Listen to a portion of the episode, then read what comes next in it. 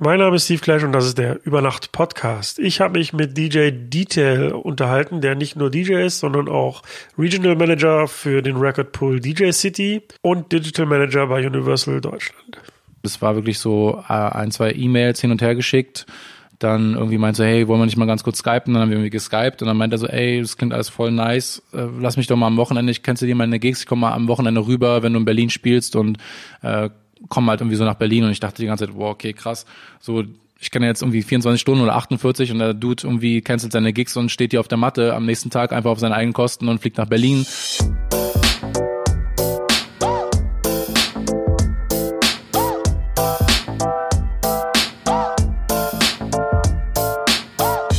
Über Nacht mit Steve Clash. Äh, ja, hallo, mein Name ist DJ Detail und ähm, ich bin DJ seit circa 15 Jahren, ähm, arbeite in der Musikindustrie, um es so ganz äh, breit zu halten, bin in Deutschland, Österreich, Schweiz für den Record Pool DJ City verantwortlich und arbeite als Digitalmanager bei Universal Music.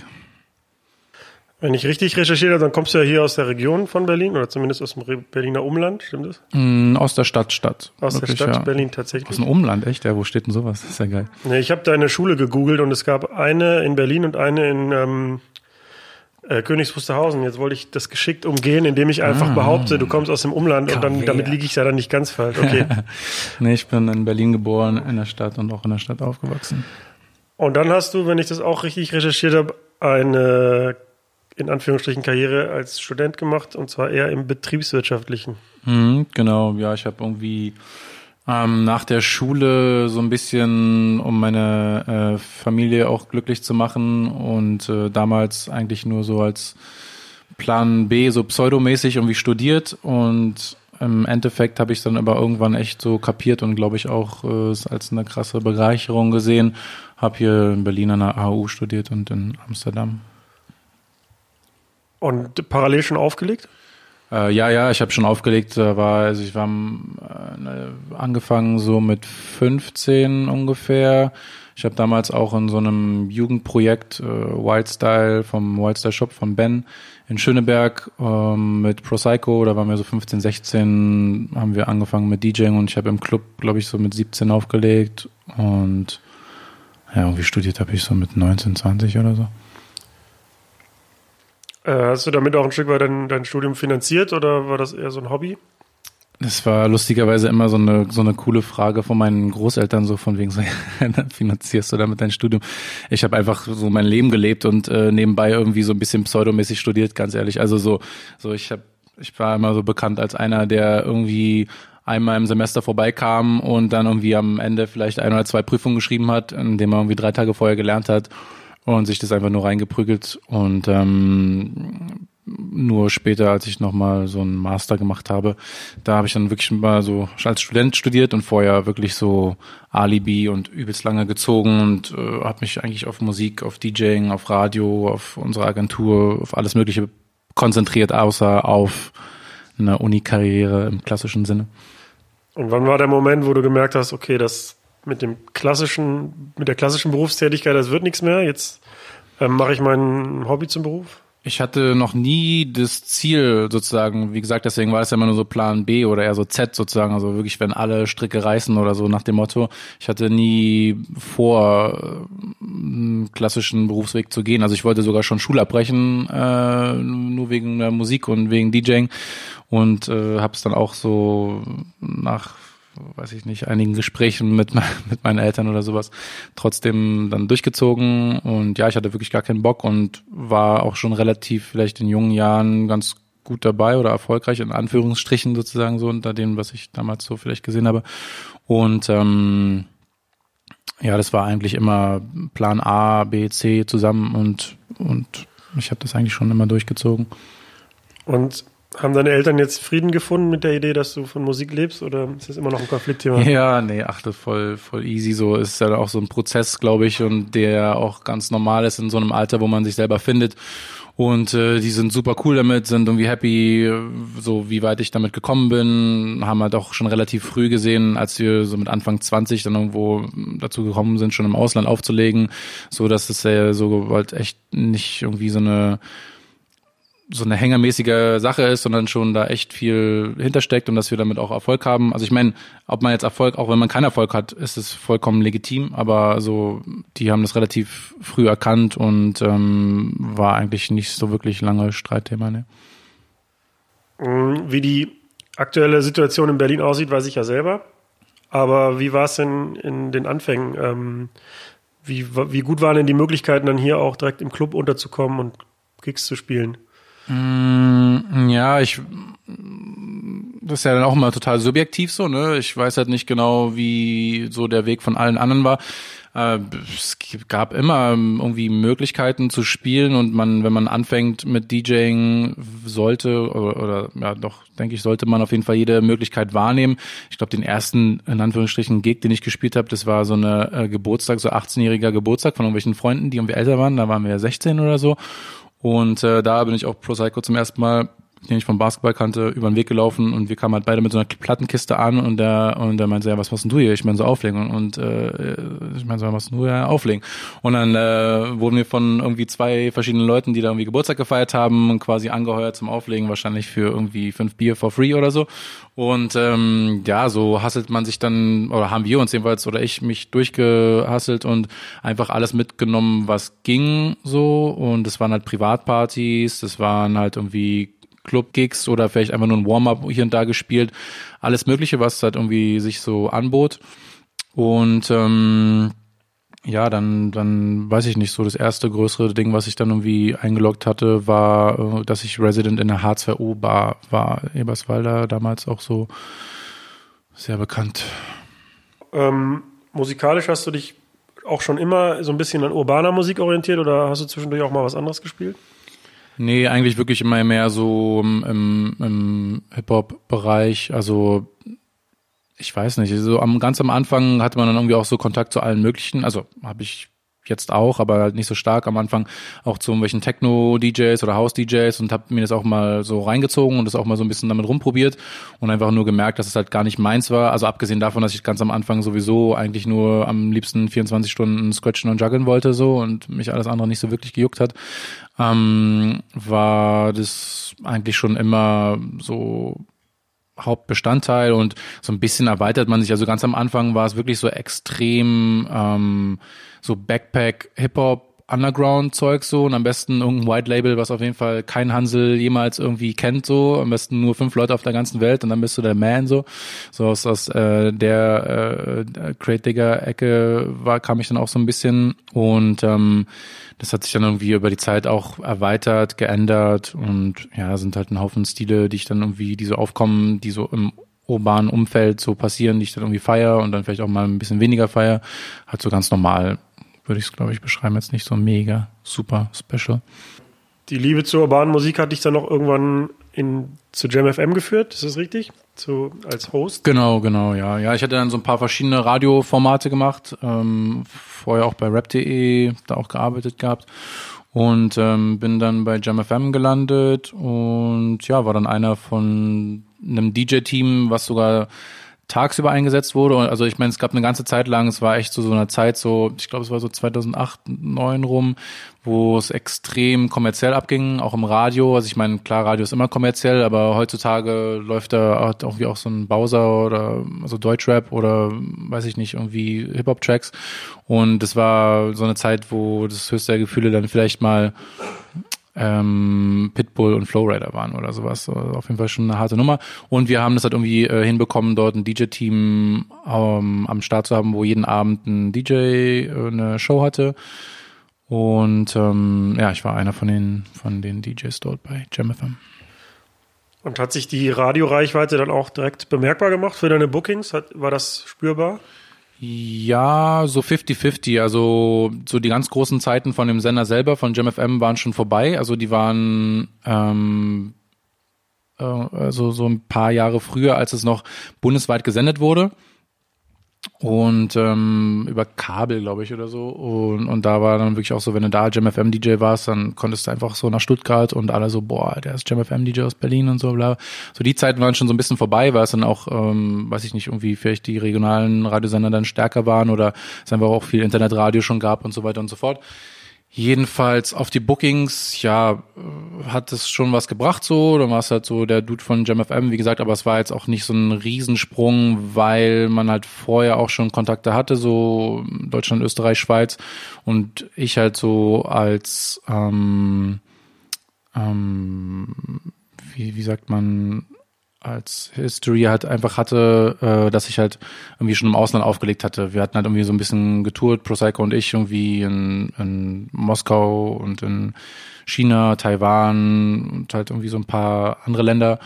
Und darüber hatte ich dann halt einfach auch schon so gute Kontakte und, und Booking-Credits. So. Und ähm, wie kam es zu den internationalen Bookings? Habt ihr da mit einer Agentur zusammengearbeitet oder wie, wie hat sich das ergeben? Also ähm, die internationalen Gigs, die kamen so zustande eigentlich hauptsächlich über Pro Psycho, der hatte damals seine Weltmeistertitel gewonnen und ähm, dann irgendwie so ein paar Kontakte, vor allem in Asien, äh, sind dann auf ihn zugekommen. Und ähm, wir hatten halt damals schon, bevor er die ganzen Battles gemacht hatte, so ein, so ein Setup an vier Turntables, noch so in der Zeit, wo Serato noch nicht draußen war, war kurz davor. Und wir hatten dann einfach irgendwie dann einfach wirklich so einen Stapel an Vinyl, die wir dann runtergerockt haben und so Live-Remixe gemacht haben und halt einfach so das, was du halt heute locker easy vorbereiten kannst und auf Serato zockst, war damals halt so auf Vinyl nicht so wirklich möglich. Und jetzt haben wir halt irgendwie zu zweit an vier Turntables so eine Show ausgearbeitet. Und mit der quasi sind wir dann so ein bisschen äh, rumgetourt im Ausland. Und nochmal, um nochmal ganz kurz auf das Radio zurückzukommen. Ähm, du sagtest ja gerade, dass ihr da abends so eine DJ-Show hattet ähm, mhm. mit mehreren DJs. Wart ihr da komplett frei in der Musikauswahl oder gab es auch Vorgaben vom Sender? Mm, ja, das war so eine bisschen wischiwaschi 50-50 so. Also es war schon so die Ansage, dass wir uns orientieren sollten am Tagesprogramm. Aber die wollten ja dann trotzdem ja auch den Einfluss so von neuer Musik und dem, was halt so DJs spielen und dass jeder so für sich selber so einen eigenen Style da irgendwie entwickelt. Und ähm, es war dann so eine Gratwanderung. Wir haben dann immer schon eher versucht, auch die Sachen natürlich mit einzubauen, die wir irgendwie cool finden. Und dann ab und zu gab es ja mal vom Programmdirektor vielleicht so eine Ansage, so ja, mach mal jetzt nicht zu Underground oder sowas, sondern bauen wir auch mehr Sachen aus dem Tagesprogramm oder kommerziellere vielleicht ein. Aber es war jetzt nicht, dass wir irgendwie täglich da irgendwelche Battles ausgefochten haben oder so. Aber man konnte schon grundsätzlich auch mal einen Remix oder einen Edit spielen, den der vielleicht jetzt nicht so im Programm. Ja, total. Also es war, es ist jetzt gar nicht so dieses übelste, also so, ähm, das wird eh nicht mehr, also wir hatten die Shows immer ab 22 Uhr, das wird dort werden Zuschauerzahlen nicht mehr getrackt. Ähm, ich meine, heutzutage, ich weiß ehrlich gesagt nicht mal, wie die Marketing äh, Forschung da, also wie die überhaupt heutzutage noch Hörer tracken, Hörerzahlen, Alter und so, also demografisch und so weiter weiß ich gar nicht genau, ob das heute, so, die machen auch mal im Radio so Ansagen, so von wegen so, ah oh ja, bitte beantworte die Fragen, wenn ich irgendjemand meldet und so. Also ich weiß nicht, wer sowas heutzutage überhaupt noch macht, irgendwie so eine, so eine äh, Umfragen irgendwie und nichts dafür zu bekommen. Jedenfalls ab 22 Uhr wurde es eh nicht mehr getrackt und denen war es dann auch so ein bisschen dann auch irgendwie egal und es ist halt nicht so krass wie ähm, in den USA, glaube ich, wo, wo dann die Playlisten abgeben muss und die dann irgendwie abgestimmt werden und bla bla bla und es war auch bei uns, wir haben die schon irgendwie eingereicht, aber ich weiß nicht, ob das jetzt äh, vom Programmdirektor oder für GEMA-Abrechnung oder irgendwas wirklich genutzt wurde oder so. Also war so ein bisschen, wir konnten schon ein bisschen machen, was wir wollten. Mhm. Und ich stelle mir das jetzt so vor, dass ihr dann auch tatsächlich da im Studio standet mit, mit einem Setup und ja, vor eine Wand gespielt habt? Mm, nee, nicht wirklich. Also die meisten Dinge waren pre-recorded. Ähm, manche Shows haben wir im Sender gemacht. Das waren eigentlich, glaube ich, auch immer so mit die coolsten, halt so mit Interviewpartnern und so weiter. Und da ist es aber auch so, da hast du die, da haben die Leute natürlich dann keine Kontrolle, wenn um 22 Uhr, also eigentlich wären es ja dann die, die absolut coolsten Shows, so ein bisschen so wie früher in den 90ern oder sowas, ne, wo irgendwie alle wirklich, oder wie jetzt in den USA ganz normal, halt irgendwie, wenn lauter Künstler beim Radio sind und dann irgendwie kommt noch der vorbei und der und bla bla und entsteht dann einfach so eine Synergie. Äh, so eine Live-Shows waren es in dem Sinne leider nicht, sondern halt wirklich in den meisten Fällen und wirklich nur ganz selten, wenn wir halt irgendwie vorher das irgendwie angesagt haben, dass wir einen Interviewpartner haben und das irgendwie live machen wollen. Die anderen waren alle vorab recorded äh, mixe auch mit Hosting. Ich habe es auch immer viel mit Hosting aufgenommen oder die anderen Jungs auch. Aber das war meistens im Studio vorab aufgenommen. Welche Form des Auflegens macht dir da mehr Spaß und wie sind da die Unterschiede? Also schließt du lieber im Club oder ähm, ja, wenn du sagst hosten, das meint ja, dass du dann auch moderiert hast während, mhm. während der Show so. Ist, ist das ein Ding, was dir mehr Spaß macht? Ähm, also damals auf jeden Fall. So, ich fand halt, ich war super daran interessiert, so Interviews zu machen. Ich fand es super geil, einfach mit Künstlern. Ich habe so in der ganzen Zeit damals äh, viele Künstler interviewt und äh, das war einfach irgendwie ein so Ding, was ich machen wollte und was mir Spaß gemacht hat. Jetzt momentan ähm, würde ich schon eher sagen, live auflegen. Also ich, es gab auch eine ganze Zeit, da habe ich halt extrem viele DJ-Mixe gemacht. So ganz am Anfang, als ich angefangen hatte, habe ich über HV, Hip-Hop Vinyl, ähm, so monatliche Mixtapes rausgebracht. Das war auch so mit, wo ich mir in der DJ-Szene vielleicht so ein bisschen einen Namen gemacht habe. Und ähm, das war so damals super mein Ding, einfach so mehrspurig aufnehmen und irgendwie so so Spinbad, Green Lantern mäßige Intros mit übelst viel Cuts und dies und das und so und äh, das war, was ich auf jeden Fall mega gefeiert habe. Jetzt heutzutage, wenn du mich jetzt fragen würdest, ist so mein Favorite eigentlich live im Club. Und dann, ja, dann kommen wir mal zu deiner Haupttätigkeit, wegen der ich auch eigentlich hier bin. Mhm. Ähm, du bist jetzt Regionalmanager vom DJ Pool DJ City, einem Record Pool, bei dem man sich als DJ anmeldet monatlich bezahlt und dafür dann Zugriff auf den Musikkatalog hat. Erzähl doch mal, wie es dazu gekommen ist. Ähm, ja, auch über so ein, zwei Ecken und ein paar Zufälle. Also ich ähm, hatte halt, wie gesagt, bei diesem Wildstyle Jugend Workshop irgendwie DJing gelernt und zu der Zeit war dort auch ein Ami, ich weiß nicht, wie der da überhaupt gelandet ist. Der kam irgendwie kam der aus der, also von der Westküste auf jeden Fall, Kalifornien und der war so ein paar Jahre älter und kannte halt irgendwie die Dudes so von Scratch Pickles auch über ein paar Ecken und war halt mega talentierter äh, Turntablism-DJ und hat uns da einfach verschluckst dich an deine Cola. Wir trinken nur Cola, wirklich. Ganz gesund. Neue, neue Vorsätze und so. Ähm, der äh, äh, Alaric und wir sind immer mit ihm in Kontakt geblieben. Der ist dann irgendwann wieder zurück in die Staaten und hatte einfach nur so ein bisschen online mitverfolgt, dass wir dann irgendwie unterwegs waren, international hier auch mal und ähm, weiß ich nicht, unsere eigene Agentur dann irgendwie äh, ähm, gemacht hatten. Und äh, der war, der kennt halt irgendwie über ein paar andere Ecken dann wiederum auch die Leute von DJ City und da war gerade der Dude, äh, der das in UK leitet, dort in LA und die haben halt irgendwie drüber geredet, so ja, was sind denn eigentlich noch so so Länder, die interessant sein könnten, um regional einfach mehr zu arbeiten und ein Team aufzubauen, weil die Unterschiede musikalisch und vom DJing sind ja schon regional unterschiedlich, wie es in manchen Städten schon unterschiedlich ist, das ist natürlich auch in den Ländern und ähm, die hatten halt einfach schon halt äh, ein Office in Japan und eins in UK und dann meinte er so, ja, ich kann da so ein paar Dudes hier, irgendwie Pro Psycho Detail in Deutschland, so frag die nochmal, was da abgeht. Und das war ja jetzt auch schon mal ein paar Jahre her. Ich habe jetzt gerade nicht so das Jahr im Kopf, ich glaube so vielleicht 2012 oder sowas. Und ähm, da da war ich an so einem Punkt, wo ich irgendwie echt gerade nicht so wirklich Bock mehr auf DJing hatte und so alles so ein bisschen, also jetzt im DJ-Bereich oder vieles gemacht und hatte nicht mehr so die Vision, wo es jetzt irgendwie groß hingehen könnte. Auch mal eben so an so einem Punkt gewesen, wo ich so dachte, boah, ich muss mir so diesen ganzen also diese ganze, diese ganze Politik nicht so geben, irgendwie so dieses, irgendwie, wenn Leute hinter Rücken reden und dies und das und Bookings und äh, irgendwie sich unterbieten oder schlecht über irgendjemanden reden und bla bla bla, einfach so viel Negativität, die da so mit reingespielt hat, die mir einfach nicht gepasst hat und mich so demotiviert hat und ich da irgendwie nicht so wirklich Bock drauf hatte. Dann bin ich halt auch das Jahr nach Amsterdam damals gegangen und ähm, ja, dann kam halt irgendwie äh, ähm, so Play auf mich zu, einfach nur so per E-Mail meinte so, hey, ja, bla, bla, so, das ist der Deal, mach hier für DJ City so ein paar Sachen, kennst du es überhaupt? Und durch Zufall über einen anderen Kollegen, DJ Abuse, der hatte das irgendwie mal rausgesucht, haben wir den Pool auch genutzt, einfach. Ich habe mir da Musik runtergeladen, aber bin dann nur so alle paar Wochen mal raufgegangen, habe da Musik runtergezogen und das war's. Ich wusste gar nicht, was da weiter hintersteckt. Und ähm, dann äh, ja, dann kam über den Kollegen Play aus England dann sozusagen die Verbindung, das war wirklich so äh, ein, zwei E-Mails hin und her geschickt.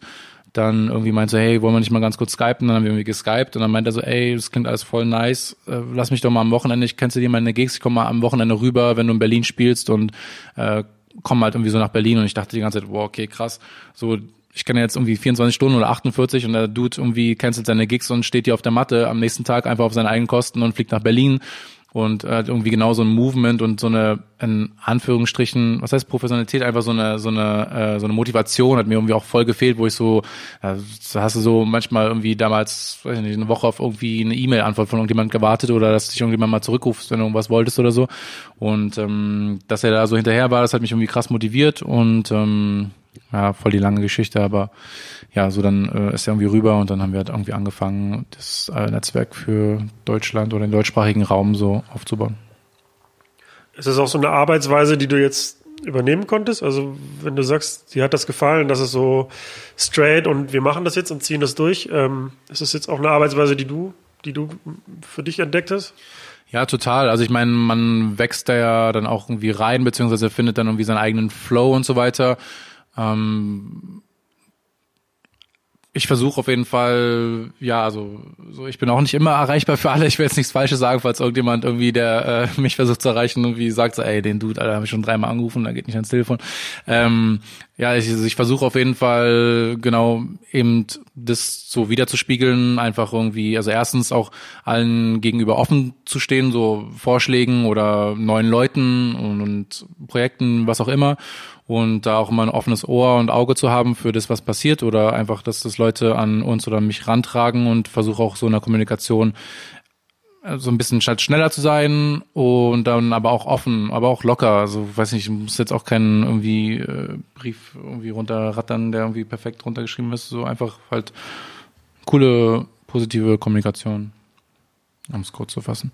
Erklär doch noch mal ganz kurz in ein paar eigenen Worten, wie für die Leute, die jetzt vielleicht nicht aus dem Auspflegen kommen, wie so ein Recordpool funktioniert und im Speziellen, wie eurer funktioniert. Mm, also im klassischen Sinne, jetzt darf ich auch nichts Falsches sagen, so, ne? Ähm, also erstmal, wie unserer funktioniert, ist, ähm, dass wir halt ein Portal anbieten, wo wir quasi die ganze Musik, die wir von den Labels bereitgestellt bekommen, hochladen und als DJ, wenn du dich nachweislich als DJ ausgibst, um, kannst du dann dort die Musik runterladen. Es geht auf jeden Fall immer darum, auch das Ganze zu bewerten, also so ein Feedback. Ist halt aus diesen, aus dieser klassischen Rolle. Es ging immer äh, sozusagen aus diesen Promotion, von den Promotion-Abteilungen der Labels heraus, wollten die halt die DJs bemustern. Und ähm, wir waren halt eine der ersten Firmen, die in dem Wandel zum Digitalen, als Serato und so weiter kam, als die ganzen digitalen Vinylsysteme irgendwie äh, kamen, waren wir halt die ersten, die für die Labels damals noch Vinyls und CDs halt digitalisiert haben und dann die DJs bereit, bereitgestellt haben. Und ähm, das hat sich dann einfach in eine komplette Seite irgendwie umgewandelt. Und ähm, wir geben halt sozusagen das Feedback und die Zahlen und so weiter an die Labels äh, oder die Künstler halt weiter, wenn sie es dann haben wollen. Und ähm, jetzt habe ich es wahrscheinlich total wirr und kompliziert erklärt, aber ähm, das ist halt irgendwie der Service, den wir anbieten für eine Gebühr. Das ist halt ein relativ großes Team, so weltweit sind es halt irgendwie so mit freien Mitarbeitern irgendwie 40, 50 Leute. Und ähm, für dieses Kernbusiness, dass wir halt die Musik den DJs zur Verfügung stellen, schon vorbereitet mit Intros und vorgeladen für Serato und Q-Points und hast du nicht gesehen. Und äh, dass die Seite halt immer stabil ist, dafür verlangen wir halt einen Service. Und ähm, das ist das Record Pool Konzept. Bei euch ist ja auch so, dass immer nur aktuelle Musik ähm, online ist. Das heißt, nach einem, einem gewissen Zeitraum verschwinden Tracks wieder und ähm, aber ihr garantiert ja auch, dass ihr immer aktuell, äh, aktuell seid mit dem, was die Labels bereitstellen. Und ähm, man muss dazu sagen, die, das ist alles legal. Also das heißt, die, die Musiklabels geben explizit die Freigabe für diese Songs und ähm, ja, stellen die quasi zur Verfügung in der Hoffnung, dass die DJs, die im Club spielen, beziehungsweise in den USA ist es, glaube ich, auch so, dass die DJs auch teilweise dann alles Radio- oder größtenteils Radio-DJs sind und die Labels erhoffen sich davon dann, dass die Musik dann auch im Radio läuft. Genau. Also ich meine, diese Kultur ist halt natürlich noch viel stärker, also diese DJ-Kultur von den Promo-Effekten ähm, um neue Künstler zu breaken. Zum Beispiel ist in den USA, was vielen DJs halt sehr bekannt ist, auf jeden Fall viel, viel größer. Und ähm, dort ist es auch so, dass vielleicht weiß ich nicht, anfangs, da gibt's halt einen Haufen Geschichten von jetzt erfolgreichen Rappern oder so, die wurden am Anfang auf irgendwelchen College-Radios hoch und runter gespielt und dann hat das ganze College die gefeiert, dann sind die da zum Auftritt gekommen und dann haben irgendwie die lokalen Radiosender angefangen, die zu spielen und dann wurden die halt irgendwie so national so ein, so ein, äh, so ein Hit. Und so daraus ist halt einfach ein sehr großes Interesse der Labels äh, entstanden, den DJs sozusagen die äh, Musik zur Verfügung zu stellen. Und da ich glaube zu zu, zu Zeiten, als es noch alles sehr restriktiv war, noch so zu CD- und Vinylzeiten, da wurden, glaube ich, auch großen Radio-DJs extrem hohe Summen gespielt, um irgendeinen bestimmten Song im Radio zu spielen, wenn sie halt irgendwie eine geile äh, Sendung hatten mit einer großen Reichweite. Ähm, so ein bisschen so den 90er Influencer äh, äh, Milo. Und ähm, ja, also so, so was war jetzt nochmal die Grundfrage? Ich bin, glaube ich, vom, vom Thema gerade abgekommen. Na, ich hatte nur gesagt, dass ähm, also die, die Motivation der Labels ja ist, dass die Musik sozusagen kostenlos zur, zur Verfügung zu stellen, weil die sich auch erhoffen davon, dass dieser Influencer-Effekt eintritt und die DJs das dann im Club oder im besten Fall dann auch im Radio spielen. Genau, ja. Und also ich meine, das ist halt irgendwie gefühlt immer, glaube ich, der Vibe, den man eh immer mitgekommen, mitbekommen hat aus den USA. Ich glaube, in Deutschland erkennen also ich will jetzt nicht sagen, dass es nie in Deutschland der Fall war, aber es war einfach nie so dieses klassische, diese klassische DJ-Promotion ist halt einfach nicht so besonders groß bisher gewesen in Deutschland. Und ähm, wenn wir dann die deutsche Seite haben mit deutscher Musik auf unserer Seite, wird es sich vielleicht auch nochmal ein bisschen mehr ändern. Gerade jetzt, wo deutschsprachige Musik, vor allem deutschsprachiger Rap, sehr populär ist bei DJs, die halt zumindest Urban spielen. Und ähm, ja, ich denke auf jeden Fall, dass DJs einen noch viel höheren Stellenwert, auch jetzt hier so in Deutschland, haben sollten von dem Faktor, was sie halt für einen Einfluss und DJs sind halt auch irgendwo fucking Influencer und das sollen die Leute halt auch mal begreifen und vielleicht bekommen wir sogar auch an so einen Punkt, nicht, dass jetzt alle irgendwie witzige YouTube-Videos machen, äh, wie andere Leute Schminktipps geben oder sowas, aber dass DJs auch wirklich so diesen Stellenwert genießen, weil sie sich den halt oft auch wirklich erarbeitet haben als Musik-Tastemaker. Ja, ich beobachte auch zum Beispiel, dass DJs viel häufiger jetzt so Spotify-Listen und so machen mit ihren Musiktipps. Früher haben wir alle irgendwie Mixtapes gemacht und da lag natürlich auch das Augenmerk aufs, auf die Musikauswahl, aber letztlich ging es ja auch darum zu zeigen dann, dass man das irgendwie vernünftig zusammenmixen kann. Und jetzt gibt's ja viele DJs, die einfach auch Spotify-Playlisten anbieten, also wo dann, wo es ja dann tatsächlich nur auf die Musikauswahl ankommt und es gar nicht gemixt ist, ähm, weil ich ja nur diese Liste zusammenklicke. Und ähm, ja, das wäre ja so ein, eine Entwicklung in die Richtung, dass der DJ dann auch wieder ein Musikinfluencer wird, was er mal war. Ja, auf jeden Fall. Also ich meine, dort ist man natürlich dann auch wiederum limitiert, weil DJ zeichnet sich ja dann auch damit aus, in seinen Mixen vor allem vielleicht Songs unterzubringen, die er entweder selber produziert hat oder eigene Edits untergebracht hat oder ganz, finde ich, irgendwelche Soundcloud-Remixe rausgesucht hat, die irgendwie nur 10 Plays haben, aber super nice sind und kein anderer hat. Ähm, die kannst du natürlich dann nicht in deiner Spotify-Playliste packen, so, ne? Und ähm, ich denke, darauf sollten sich die Leute dann vielleicht auch eher noch besinnen, wenn die dann einen Mix machen. Klar soll der halt musikalisch nice sein und ich bin auch ein ganz großer Verfechter von der richtigen Musikauswahl, die vielleicht auch ein ganzes ergibt und nicht irgendwie die ganze Zeit nur hin und her springt zwischen den Genres, weil ich bin ja so Open Format und äh, vielleicht am besten auch noch in Key gemixt, das wäre auch ganz nice. Und dann ähm, macht so ein DJ-Mix auf jeden Fall eine ganze Menge Sinn, wenn es einfach nur darum geht, so die aktuellen Favorites den Leuten irgendwie kundzutun, was du gerade so feierst, finde ich es auch vollkommen legitim, äh, eine Spotify, Apple Music oder was auch immer Liste anzulegen und es ist auch cool. Aber es kann natürlich jede Privatperson und irgendein, weiß ich nicht, äh, Teenager, der hat vielleicht viel, viel mehr Zeit, irgendwie bei Spotify noch krasser irgendwie irgendwelche andere Listen und Künstler und so weiter zu durchforsten und hat vielleicht sogar eine viel freshere Liste als ein DJ, der das aber eben nochmal was ganz eigenes hineinbringen kann, indem er halt den Mix wirklich, weil die Synergie von einem Track in den anderen zu mixen, die kann halt manchmal einfach einen großen Unterschied machen zu einer normalen Playlist und halt wiederum eben eigene Produktion, Edits und so weiter in einem Mix verpacken, die man so auf Spotify oder anderen Portalen nicht machen kann. Ja, der Vorteil dann da die, die, die Liste einfach zusammenzuklicken aus Musik, die eh online ist bei Spotify, liegt ja darin, dass man auch keinen Stress mit Copyright kriegt. Ähm, wenn ich jetzt ähm, einen eigenen Mix aufnehme und den bei Soundcloud oder bei einer anderen Plattform hochlade, dann habe ich ja immer noch das Risiko, ähm, ja, dass, dass, dass, dass, dass der Song halt runtergenommen wird, weil ich nicht die Rechte habe, die Musik halt zu verbreiten. Ähm, deshalb ja, also die Hürde, dann sich in eine Spotify-Liste zu klicken, ist halt niedriger als ähm, das irgendwo dann hochzuladen, den komplett freien Mix.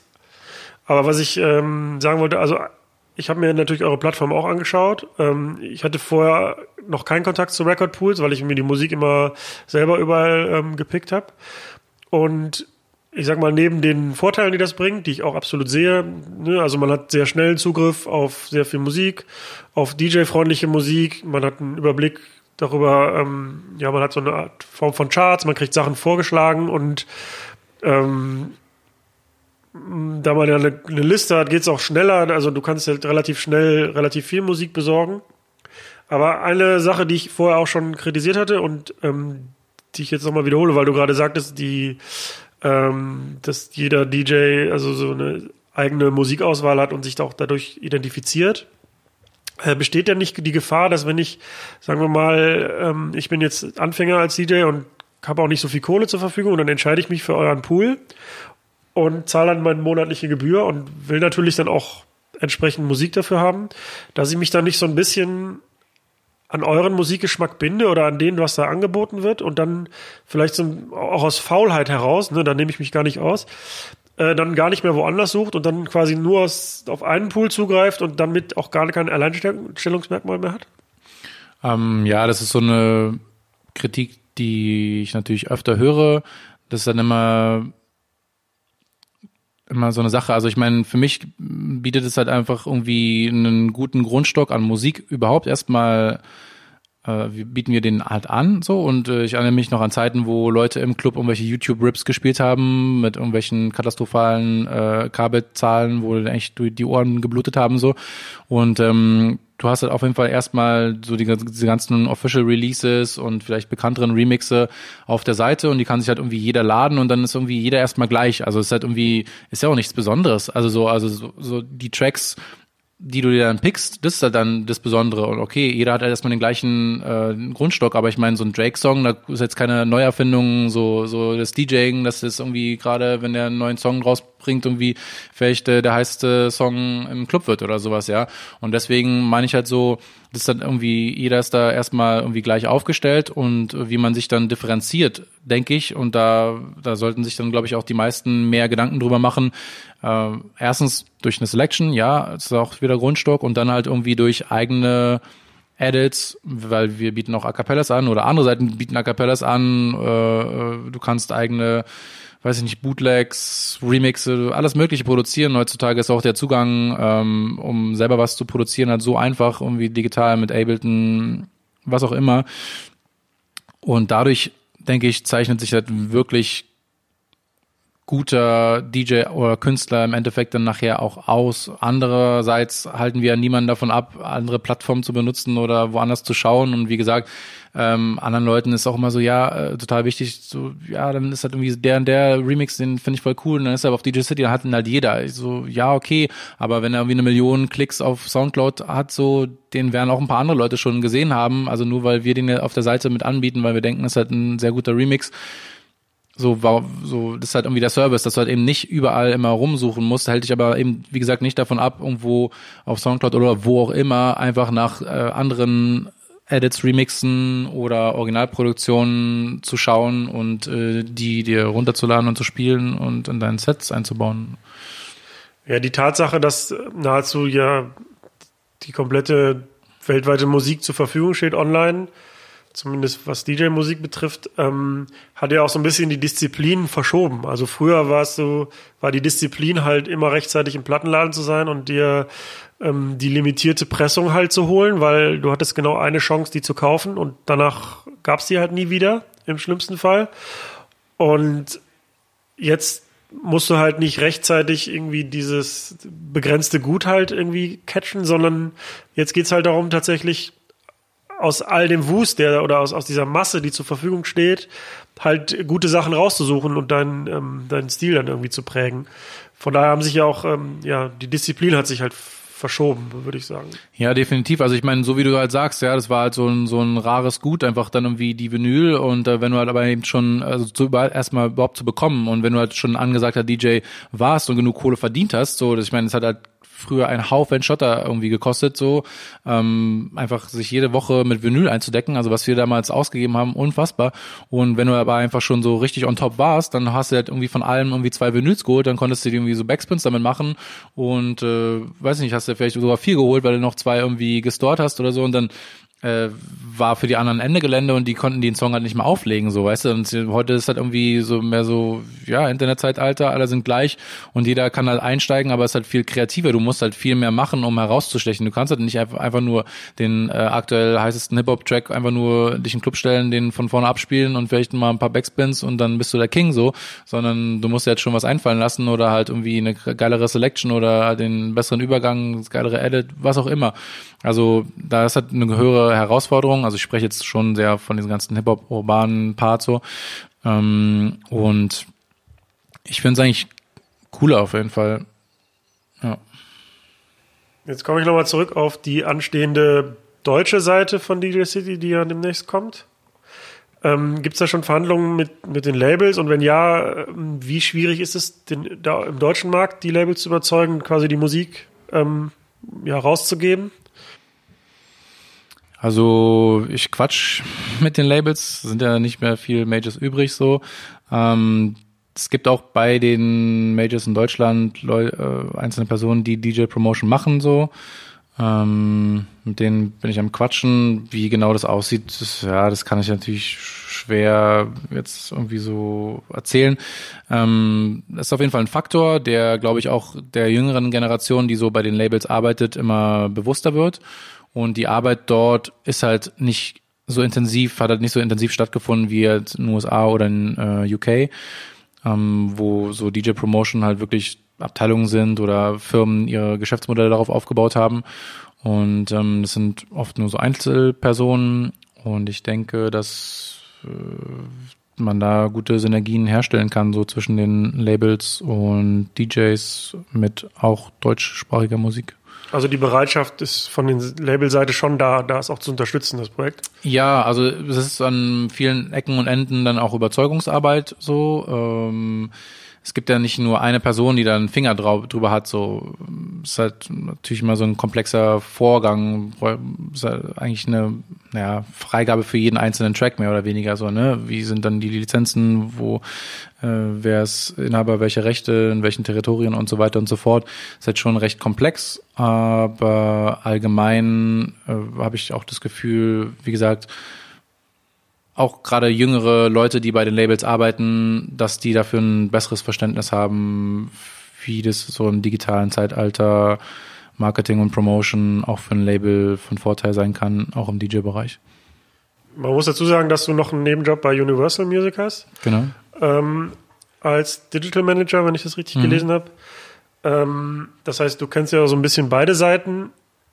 Wie ist denn dein Eindruck, ähm, ohne da jetzt irgendwelche Insights auszuplaudern, aber hat die Musikindustrie jetzt verstanden, dass wir im digitalen Zeitalter angekommen sind? Gibt es da kon konkrete Geschäftsmodelle und Ideen? Ähm, es gibt zu 100 Prozent äh, Geschäftsmodelle und die hat es auch zu 100 Prozent verstanden ähm, weil man allgemein an den Zahlen ganz einfach sieht, sozusagen, ähm, die Download-Zahlen gehen jetzt halt runter, Streaming-Zahlen, weiß ich nicht, Wachstum um wie 300 Prozent jedes Jahr oder weiß ich nicht, wie es jetzt gerade aktuell ist. Und ähm, so rein an den Sales sieht man das oder seit einer ganzen Weile und richtet sich auch danach aus es gibt natürlich noch so ein bisschen Künstler aus dem Bereich, weiß ich nicht, Schlager oder Rock oder so, die halt auch physisch noch verkaufen. So eine Helene Fischer, die wird auch irgendwie noch immer noch Gold gehen in der ersten Woche, wahrscheinlich im nächsten paar Alben.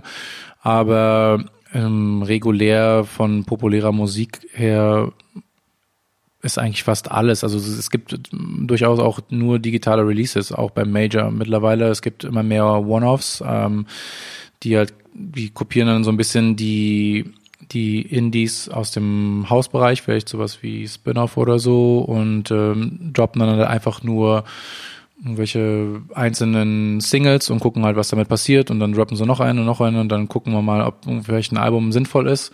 So ein bisschen, wie das eigentlich, glaube ich, auch in den 50er, 60er Jahren war, so die Musikindustrie, ist halt alles irgendwie so wiederholt sich alles so ein bisschen, nur anders halt. Irgendwie jetzt ist halt wieder dieses äh, Single-Business ganz angesagt durch den digitalen Wandel, ganz normal.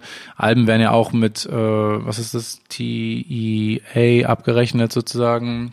Also der Anzahl an Tracks, die ein Album ergeben sozusagen. Das sind, glaube ich, dann zehn oder zwölf oder sowas so diese, diese ganzen Sachen sind halt auf jeden Fall ja Kernbusiness von den Labels und die sind da hinterher. Ist mehr noch so ein bisschen die Frage, wie sich jetzt weiter so das Marketing ausrichtet, was eben auch immer weiter im Digitalbereich liegt. Also schon allein so Radio und TV-Promotion es macht halt bei ganz wenigen Projekten nur noch Sinn und es war früher absoluter Standard. Ich meine, okay, Plakatieren gibt's immer noch so ein bisschen in den großen Städten, aber so dieses äh, ganz althergebrachte, so diese Marketing-Tools, die nutzt halt kaum noch jemand und da passiert das meiste digital. Und ähm, da gibt es auf jeden Fall noch so, denke ich mal, viel Luft nach oben und da passiert aber auch gerade relativ viel bei den Labels. Ja, meine Wahrnehmung ist so ein bisschen, dass die, das so ein bisschen gegenläufig ist. Also die, die physischen Verkaufszahlen gehen natürlich runter und das Streaming wird populärer. Aber dafür wächst auch der Live-Markt und der Festivalmarkt. Ist ja auch in den letzten Jahren stetig gewachsen.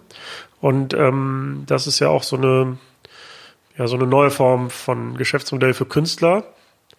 Aber ähm, davon profitieren ja nicht unbedingt die Labels oder die, die Musikindustrie von naja, also ich meine, so Live-Auftritte waren auch schon früher natürlich ein großes, äh, große Einnahme für Künstler. Und ähm, die Labels haben nur einfach irgendwann verstanden, okay, wir machen ja nicht nur sozusagen, wir bringen nicht nur die Musik raus, sondern so, wenn es jetzt auch ein, vielleicht ein, ein neuer Künstler ist, der jetzt einfach nicht die finanziellen Mittel hätte, äh, oder so ein großes Team, um so eine Bekanntheit zu erreichen, wie ihm Major in einem Push äh, sozusagen äh, verhelfen kann, dann, dann haben die Majors irgendwann auch ja gesehen, okay, wir, wir geben denen halt so einen Bekanntheitsgrad, dass die halt auch so eine großen Konzerte von einer mittelgroßen Halle vielleicht schon im ersten Jahr spielen können mit so und so viel Umsatz und so weiter und so fort und sich dann halt da auch einen Teil der Einnahmen wiederum sichern wollten und deswegen sind ja dann diese 360 Grad Deals entstanden die heute auch sehr populär sind. Ich bin jetzt nicht so in dem ganzen Signing A&R Game konform, wie so die Standardverträge aussehen, aber es gibt auf jeden Fall sehr viele 360 Grad Deals, wo die Labels halt dann mehr oder weniger an allem mitverdienen wollen. Das ist dann immer so eine Sache, so wie stark ist dein Anwalt und deine Verhandlungsposition, ne? Und äh, was kommt damit rein und was halt nicht so. Und klar, ich meine, wenn du ein bekannter Künstler bist, dann kannst du Geld verdienen mit Werbung, Film, Fernsehen, allen möglichen so, ne? Und das hat jeder, der so ein bisschen findig ist, ist da, glaube ich, auch da hinterher. Ja, das ist ja ähnlich wie beim Auflegen, dass die, die Hürde, das zu machen, gesunken ist durch technische, also technische Errungenschaften und Digitalisierung. Also jeder kann auch relativ leicht jetzt irgendwas aufnehmen, elektronische Musik oder kann, kann eine Band relativ leicht gründen und auch Musik dann unmittelbar über Plattformen wie Soundcloud ins Netz stellen und ähm, andererseits, also die, die Hürde ist kleiner geworden, andererseits gibt es dadurch ein, eine Unmenge, also einen unheimlich großen Zugriff auf Musik durch die Digitalisierung was ja dann auch wieder schwer macht für Künstler überhaupt da herauszustechen. Und das ist ja dann auch die Aufgabe der Labels und der Musik, der Plattenfirmen, dann äh, ja, sich eine Strategie zu überlegen, wie man, wie man bei all, also bei diesem, bei dieser großen Menge an Musik, die zur Verfügung steht, raussticht und sich eine Fanbase aufbaut und Verkäufe generiert. Ähm, Und da dominieren natürlich dann auch wieder die, die die meiste finanzielle Unterstützung haben. Also tendenziell. Ähm, siehst du das auch eher dann als Chance, dass es jetzt leichter ist, Musik zu machen, oder ist es eher dann problematischer geworden? Also, wie siehst du das? Leichter Musik zu machen oder Musik zu veröffentlichen? Ja, ich muss das oder? vielleicht anders formulieren. Ja. Also, ähm, würdest du sagen, das ist eine positive Entwicklung, dadurch, dass es die Bands jetzt leichter haben, oder ist es eine schlechte Entwicklung, weil man jetzt größere Schwierigkeiten hat, irgendwie aus der Masse hervorzustechen?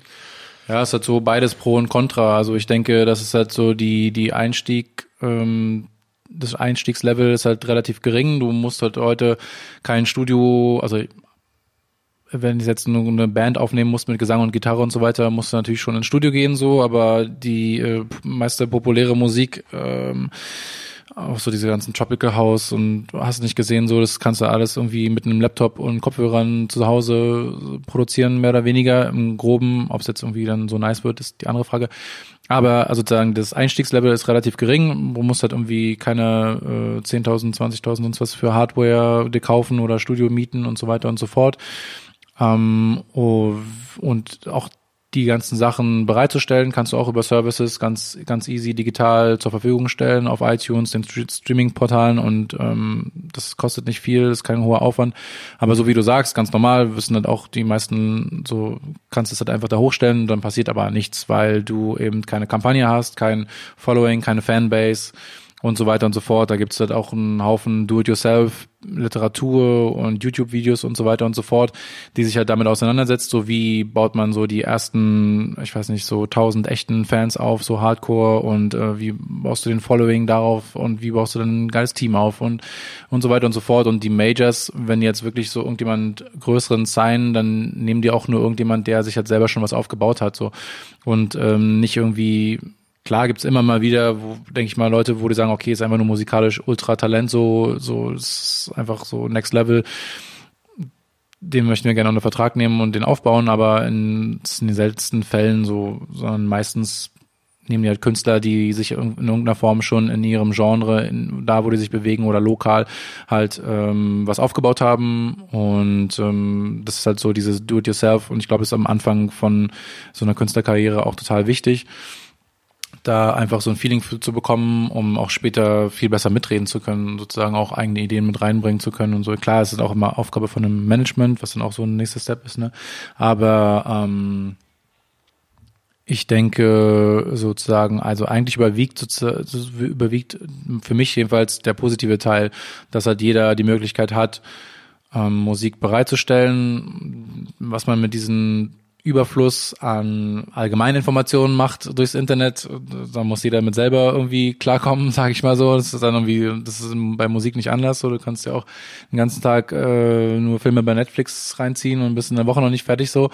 Also genauso ist es mit Musik so die Wertschätzung, ich weiß nicht, also ich habe schon das Gefühl, dass die Wertschätzung allgemein für Musik ein bisschen gesunken ist. Also die hat nicht mehr so einen krassen Stellenwert.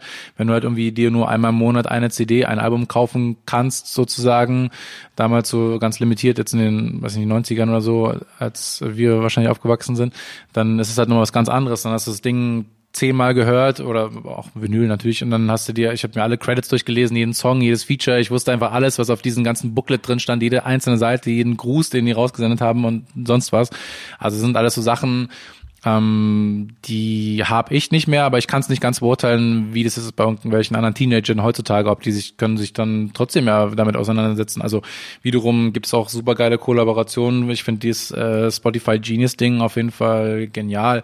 Also wenn du einen Song da anhörst, äh, laufen dann immer die Lyrics mit, die kannst du so mitlesen und ähm, und dann werden auch immer beim Abspielen einfach Erklärungen zum Song, Inhalt, warum, wo hat der Künstler den Song so und so geschrieben, also was darüber halt irgendwie was bekannt ist aus Interviews und so weiter, wird dann oder irgendwelche Background-Informationen über den Künstler und so weiter. Also du hörst einen Song und wenn du so mitliest die ganze Zeit auf deinem Telefon, hast habe ich ja danach auf jeden Fall eine ganze Menge mehr über den Hintergrund erfahren, als ich sonst vielleicht aus so einem Booklet heraus erfahren hätte damals so.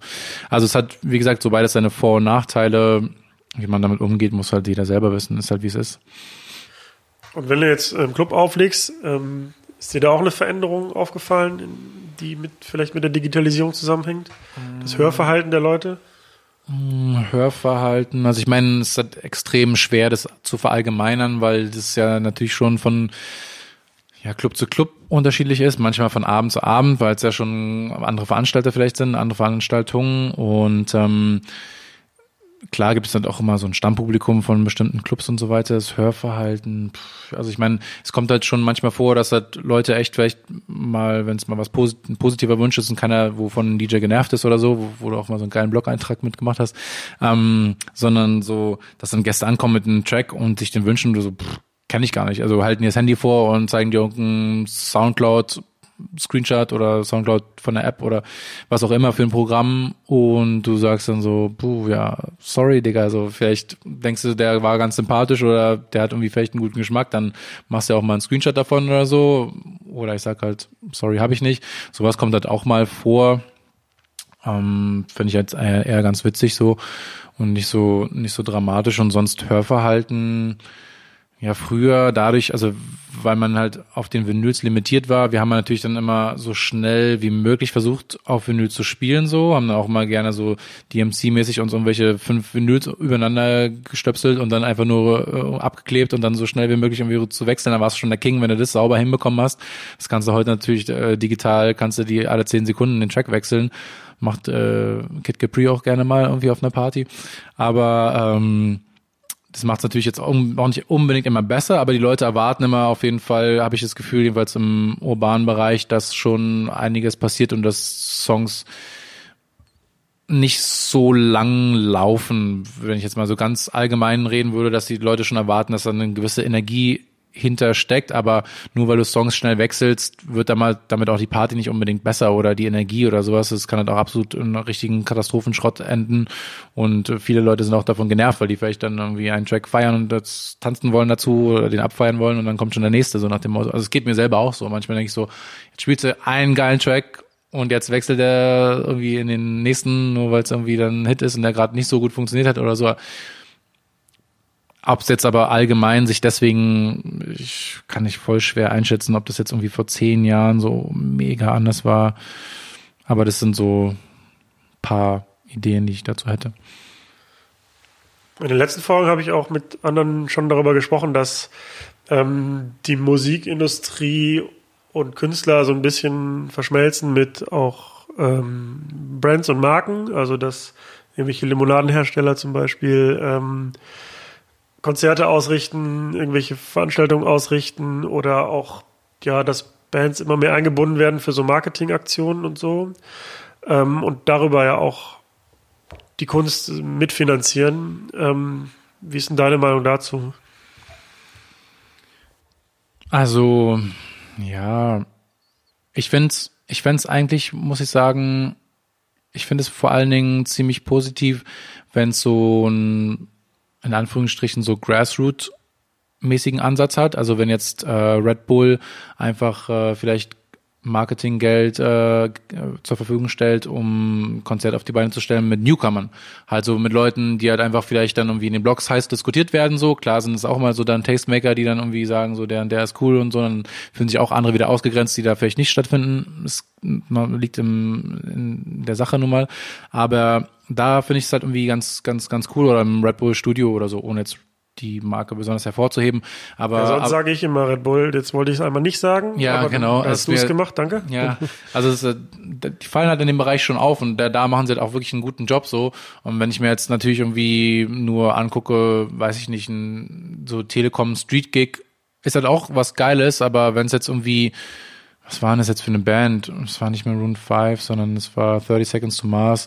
Ähm, ich war zwar nicht da, aber ich meine, es ist halt, ist halt irgendwie nice, wenn die für eine kleine Audience eine, eine, eine Brand sowas finanziert, für, um für eine kleine Audience zu spielen. ist halt für die Fans super cool. Ist auch, also es ist, halt, ist eigentlich eine coole Erfahrung. Also ich meine, es ja auch sind gibt ja viele gesponserte Inhalte, aber ich finde die halt irgendwie schon wenn die gut gemacht sind, finde ich die auch interessant. Also ich gucke mir auch gern Carpool Karaoke an oder sowas, irgendwie die, dann irgendwie exklusiv jetzt, glaube ich, nur auf Apple Music laufen oder sowas, ja. Aber die sind halt irgendwie entertaining und sind halt so äh, Situationen, also wenn die kreativ sind, finde ich die, finde ich die sehr, sehr geil, sagen wir es so und kurz. Dann siehst du halt Künstler in Situationen, wie du halt sonst eher nicht siehst, so. wenn es jetzt äh, total random ist und einfach nur Pepsi, Super Bowl, Beyoncé, ja, so, ne, ist halt so, ist halt ein Auftritt wie der andere. Das jetzt, braucht man jetzt die Brand dahinter nicht und nicht, dass Beyoncé nicht eine tolle Künstlerin ist, aber ist halt so, ist halt einfach dann total random, ja. Und ähm, wie gesagt, ich finde find diesen Ansatz auf jeden Fall Gelder zur Verfügung stell, zu, zu, stellen für so junge Talente, die dann einfach eben nicht die Mittel haben, um vielleicht eine größere Audience zu erreichen. Das finde ich auf jeden Fall eine sehr gute Sache und da finde ich es dann einfach äh, ja gute Win-Win-Situation. Ja, gerade bei Telekom Street Geek sieht man ja auch, dass es ein positives Beispiel ist und dass man sich auch durchaus fähige Leute einkaufen kann, die, die sowas dann auch gut umsetzen und ähm, wo man schon sieht, dass es natürlich eine Werbeveranstaltung ist, aber dass man das, die Kunst da jetzt nicht komplett missbraucht für seine Zwecke, sondern halt auch irgendwie das, das ordentlich machen kann. Ja, total. Also ich meine, solange keine Band rumrennt und Flyer verteilt, ist alles gut. Also ich meine, weißt du, so im Endeffekt, wenn du dafür irgendwie eine Karte gewinnst und dann irgendwie deine äh, Favorite Band irgendwie in einem ganz kleinen Kreis mal irgendwie so ganz nah erleben kannst, ist doch alles gut so. Und wenn die dann ihren Namen laufen, also finde ich jedenfalls so, kann auch Leute, die irgendwie da schreien, das ist irgendwie zu krasser Kapitalismus, so kann ich auch nachvollziehen, aber ich finde es vollkommen in Ordnung. Also wenn da niemand missbraucht wird und sich nicht extrem krumm machen muss, so finde ich es eine gute Sache. Nochmal kurz zurück zur DJ City. Ähm, also euer Geschäftsmodell ist ja relativ simpel. Es gibt ein Abo und äh, du zahlst monatlich und hast dann Zugriff auf den ganzen Katalog. Gibt es da auch Bestrebungen, das nochmal so ein bisschen zu differenzieren? Also zum Beispiel für Labels oder einzelne Künstler, dass man sich irgendwie so einen, irgendwie so einen, so einen Premium-Platz auf der Seite erkauft oder dass man vielleicht auch, dass es ein, unterschiedliche Abos für für die DJs gibt oder soll das erstmal so bleiben? Nee, also im Prinzip soll es so bleiben. Wir haben es mit Absicht ähm, eigentlich nie so gemacht, dass man sich irgendwelche Plätze erkaufen konnte. Das geht halt wirklich darum, dass, also wenn du auf die Seite gehst, wird es einfach nur in chronologischer Abfolge die Tracks, wie sie halt hochgeladen wurden, ähm, vom jetzigen Tag, rückwärts, gestern, vorgestern und so weiter. Und hast halt Suchfunktionen, Filter und so weiter und so fort. Aber es gibt halt irgendwie nicht diese Abstufung von wegen so, das ist jetzt der heißeste Release und den müsst ihr euch jetzt alle runterladen, sonst seid ihr nicht cool. Oder was auch immer. Also so, das wollten wir immer vermeiden, weil man sich dann selber irgendwie so ja, ins Fleisch schneidet, so wem sagt man denn ja, wem nicht und äh, so gibt's dann Sachen, die sich dann irgendwie konkurrieren. Also da wollen wir extrem neutral bleiben und einfach die Leute sollen einfach auswählen, was sie davon cool finden. Und das finde ich halt auch einen ganz guten Ansatz, weil an sich war es ja dann immer so, die einzigen Sachen, die man aus Deutschland so kannte, waren ja dann auch mal so diese Record Pusher, die halt bezahlt wurden von den Labels, von wegen so, ey, blastet mal jetzt diesen Track raus und versucht ihn in alle möglichen DJ-Listen reinzubekommen und irgendwelchen Fake-Charts, die kein Mensch mehr tippt, äh, von irgendwelchen DBC Trendcharts oder was auch immer für ein Kram so und die dann auf einmal MTV Charts waren so wo du denkst so wo kommen die denn her? So, so kein namhafter Dude so wer tippt überhaupt Charts so davon hast du ja gar nichts so.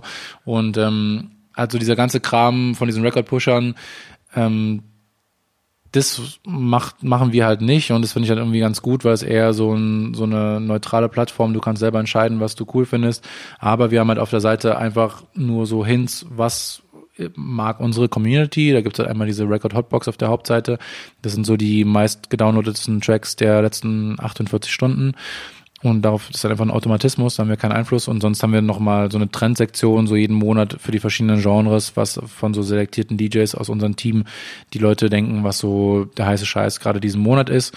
Und alles andere kannst du dir dann selber raussuchen. So kannst du natürlich dann noch so ein bisschen reinschauen, was wir vielleicht irgendwie im Podcast mixen und wie gerade so, was die DJs so gerade spielen, um vielleicht auch nochmal eine Inspiration zu bekommen. Und sonst, was ich vorhin noch vergessen hatte zu sagen, beziehungsweise du hast es erwähnt, aber ich habe es nicht einmal gesagt, halt, es läuft halt alles unter dem Motto Promotional Use Only. Dafür haben wir halt auch nur die Rechte zu Promotion-Zwecken und deshalb ist die Musik auf der Seite halt auch neue Musik und ältere die ist jetzt so ein bisschen so ein vager Begriff, aber sagen wir mal so anderthalb Jahre alte, äh, zwei Jahre Musik und älter findet man halt nicht mehr auf der Seite, die wird dort hinten immer wieder rausgelöscht. Und das ist halt auch eine Frage, die öfter, die ich halt öfter gestellt bekomme oder wir im Team von wegen, ja, könnt ihr nicht wie andere Pools so auch, keine Ahnung, welche Classics aus den 90ern und so weiter und so fort bereitstellen und das machen wir halt nicht, weil wir halt nicht die Rechte dafür haben und mh, mm, mir ist auch nicht bekannt, dass andere Leute dafür die Rechte haben. Ähm, ja, und wir wollen Ist damit so einfach ein- nur safe gehen. Ist das so ein statischer Zeitraum? Also, dass man sagt, exakt nach anderthalb Jahren wird gecuttet oder wie lange Das weiß ich ehrlich gesagt nicht genau. Das ist liegt, also ich mache nicht, äh, sitze nicht an der Seite an der Musik selber. Das ist ähm, hauptsächlich das Musikteam in den USA, in Los Angeles und ähm, müsste ich jetzt selber nachgucken, was auf der letzten Seite ganz hinten habe ich jetzt, also so ein ganz grob jetzt Ja, einfach. wir klicken uns gleich mal durch. Naja, bis Vielleicht. Seite 1000. Ähm, ihr seid aber auch, also es gibt ja nicht nur den DJ City USA und Deutschland, sondern es gibt auch in England noch und an einigen anderen Ländern. Und ihr seid relativ gut vernetzt. Also ich sehe ja manchmal bei dir im Social Media, dass du viel rumreist und auch die, die anderen Dependancen besuchst. Ähm, ja, also wie schon gesagt, ne, DJing ist halt irgendwo auch so ein regionales Ding und so du kannst halt nicht irgendwie aus als Firma oder DJ aus USA, wenn du jetzt in LA oder New York sitzt, wissen, was ist so der heiße Scheiß in London oder in Berlin oder in Prag oder in Kapstadt oder so. Also so, das ist halt irgendwie, das ist halt eine sehr regionale Sache und deswegen versuchen wir mehr oder weniger in all, also jetzt in allen Ländern klingt dann wie so ein Imperialismus irgendwie so, also an, an vielen äh, einfach so so Schlüsselmärkten einfach mit mit äh, Leuten zusammenzuarbeiten und wenn es halt dann größere Musikmärkte gibt, an denen wir arbeiten oder Netzwerke, dann versuchen wir da auch mehr zu machen. Also aktuell, wie gesagt, haben wir ein, ein größeres Team in Japan, in UK, in dem deutschsprachigen Raum und wir bauen halt jetzt so ein gesamteuropäisches Netzwerk auf. Also gibt halt in Skandinavien zum Beispiel eine große DJ-Kultur, in Benelux-Staaten auf jeden Fall, in ganzen lateinamerikanischen machen wir, arbeiten wir auch genau im Latino-Bereich und das hat Portugal, Spanien, Italien sowieso sehr stark. Und wir versuchen halt einfach so ein gesamteuropäisches Netzwerk gerade aufzubauen, ähm, so, so Play und ich. Und ähm, darüber bin ich dann auch natürlich immer viel in anderen Ländern unterwegs und gucke halt so, wer sind so in den Märkten Leute, die halt auch genauso aufgeschlossen sind wie wir und versuchen einfach nur so diese ganze Kultur ein bisschen mehr zusammen zu rücken und einfach wir sind ja eben nicht nur so ein, so ein Recordpool, sondern eben auch eine der größten News-Plattformen im Internet, im DJ-Bereich sozusagen. Und wir, es gibt halt so viele Talente weltweit und in allen möglichen Ländern, von denen man vielleicht nichts gehört hat. Und äh, es geht jetzt äh, auch um DJ-Routines, aber auch vielleicht um Beatmaker und hast nicht gesehen, also alles Mögliche. Und es sind halt eben nicht nur irgendwelche üblichen Verdächtigen, wie jetzt vielleicht A-Track und Craze oder sowas, sondern da gibt's halt einen Haufen Leute, die super interessant sind. Und das versuchen wir einfach nur mehr zu unterstützen, dass wir halt wirklich eine Plattform sind, die für jedes Talent von egal woher offen steht sozusagen und versuchen einfach so ein größeres Netzwerk zu spinnen und dann aber uns musikalisch auf der Seite auch noch weiter zu entwickeln und versuchen auf die einzelnen Märkte weiter einzugehen. Halt die deutsche Musik kommt demnächst. Wir planen halt irgendwie im französischen Bereich uns so ein bisschen aufzustellen an französischer Musik. Ähm, wir haben jetzt auch im letzten Jahr, nachdem wir Latino ganz viel verstärkt mit reingenommen haben, auch ähm, Afro-Beats ganz viel mit reingenommen. Also einfach alles, was so an Musik eben manchmal auch vielleicht eher nur regional eine Rolle spielt, versuchen wir auch auf der Seite mit stattfinden zu lassen. ne? Und ihr habt aber auch ähm, so Kooperationen zum Beispiel mit Serato, ne, dass ihr regelmäßig so eine ähm, so einen Abend bei Just Music veranstaltet. Ja, genau. Also wir haben so ein eigenes Format mal entwickelt, um gerade aus diesem ganzen Online-Zeitalter, wo man sich jetzt, also gerade die DJs sich oft nicht sehen, sondern nur so sehen über irgendwelche Social Media Posts. Ich bin gerade hier, die Party war total lit und bla und irgendwas so. Okay, cool, aber ähm, selten dazu kommen, wirklich mal irgendwie ein paar Worte zu wechseln und wenn man sich im Club mal sieht, dann auch nur mehr anschreien ist die beste Punchline so irgendwie. Äh, fünf Minuten mit einem Drink in der Hand. Also so versuchen wir einfach nur in der Offline-Welt so eine Plattform zu ähm, äh, Plattform zu bieten, wo einfach DJs und alle, die so an den ganzen Nachtleben oder Umfeldern äh, so rumkreisen, dass man da sich einfach wirklich mal in Ruhe irgendwie ein Stündchen, zwei Stündchen irgendwie sieht und quatschen kann und austauschen oder neue Kontakte knüpft und so weiter. Und das versuchen wir halt so ja einmal im Jahr, sag ich mal, pro Land zu machen. Und ähm, wir haben jetzt in den letzten zwei Jahren für Deutschland dann in Berlin das Link-Up gemacht in Kooperation mit Serato, weil die halt eine Workshop-Tour machen durch viele Städte in ganz Deutschland oder aber auch mittlerweile in Europa und da halt schon viele Synergien sind, weil viele unserer User halt auch Serato-Nutzer sind und dann wir einfach gesehen haben, mal gut, so wir ver verfolgen das gleiche Ziel, wir versuchen irgendwie eine Menge DJs da irgendwie ähm, mit äh, an einen Ort zu ziehen und lass uns das halt irgendwie zusammen machen. Das ist jetzt aber keine, also so, das könnte im nächsten Jahr auch anders aussehen oder mit anderen Leuten irgendwie eine Kollaboration ergeben. Andere Städte, wie auch immer, so sind halt verschiedene Sachen in Planung. Ist jetzt nicht direkt gekoppelt an Serato, aber es sind auf jeden Fall ein super Partner und super coole Leute, die halt hier äh, in Deutschland und äh, Europa arbeiten. Genau. Ja, bevor wir zum Schluss kommen, würde ich gerne wissen, so wie sieht denn deine Zukunft aus? Also wie, wie geht's weiter? Mmh kann ich noch nicht so wirklich ehrlich gesagt sagen. Also wir versuchen halt jetzt rein so businessmäßig so dieses DJ City, also ich bin halt, ich freue mich halt mega auf die deutsche Seite und endlich die deutsche Musik drauf zu haben. So, das ist eine Sache, die mir voll am Herzen liegt und wo echt, glaube ich, viele Leute drauf warten und ich auch immer viel drüber äh, schon geredet habe. Und ähm, ja, ich freue mich halt einfach überhaupt sozusagen, dass so ein, also für mich ist es halt ein extrem positives Movement und ich habe das Gefühl, damit eine Menge Positives angestoßen zu haben.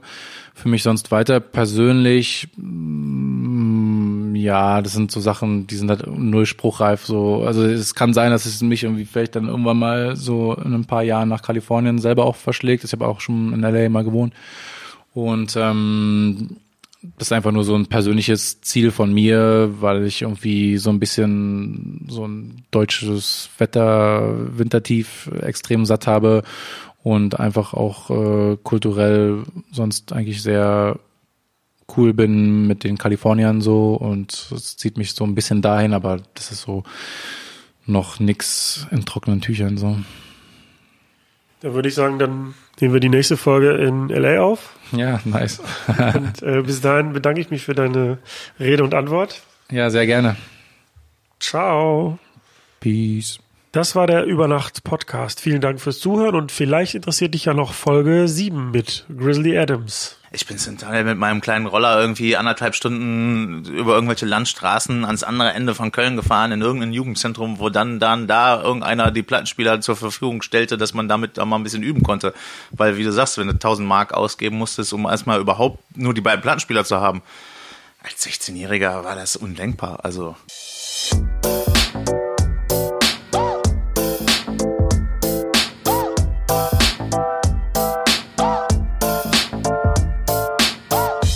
Über Nacht mit Steve Clash. Clash.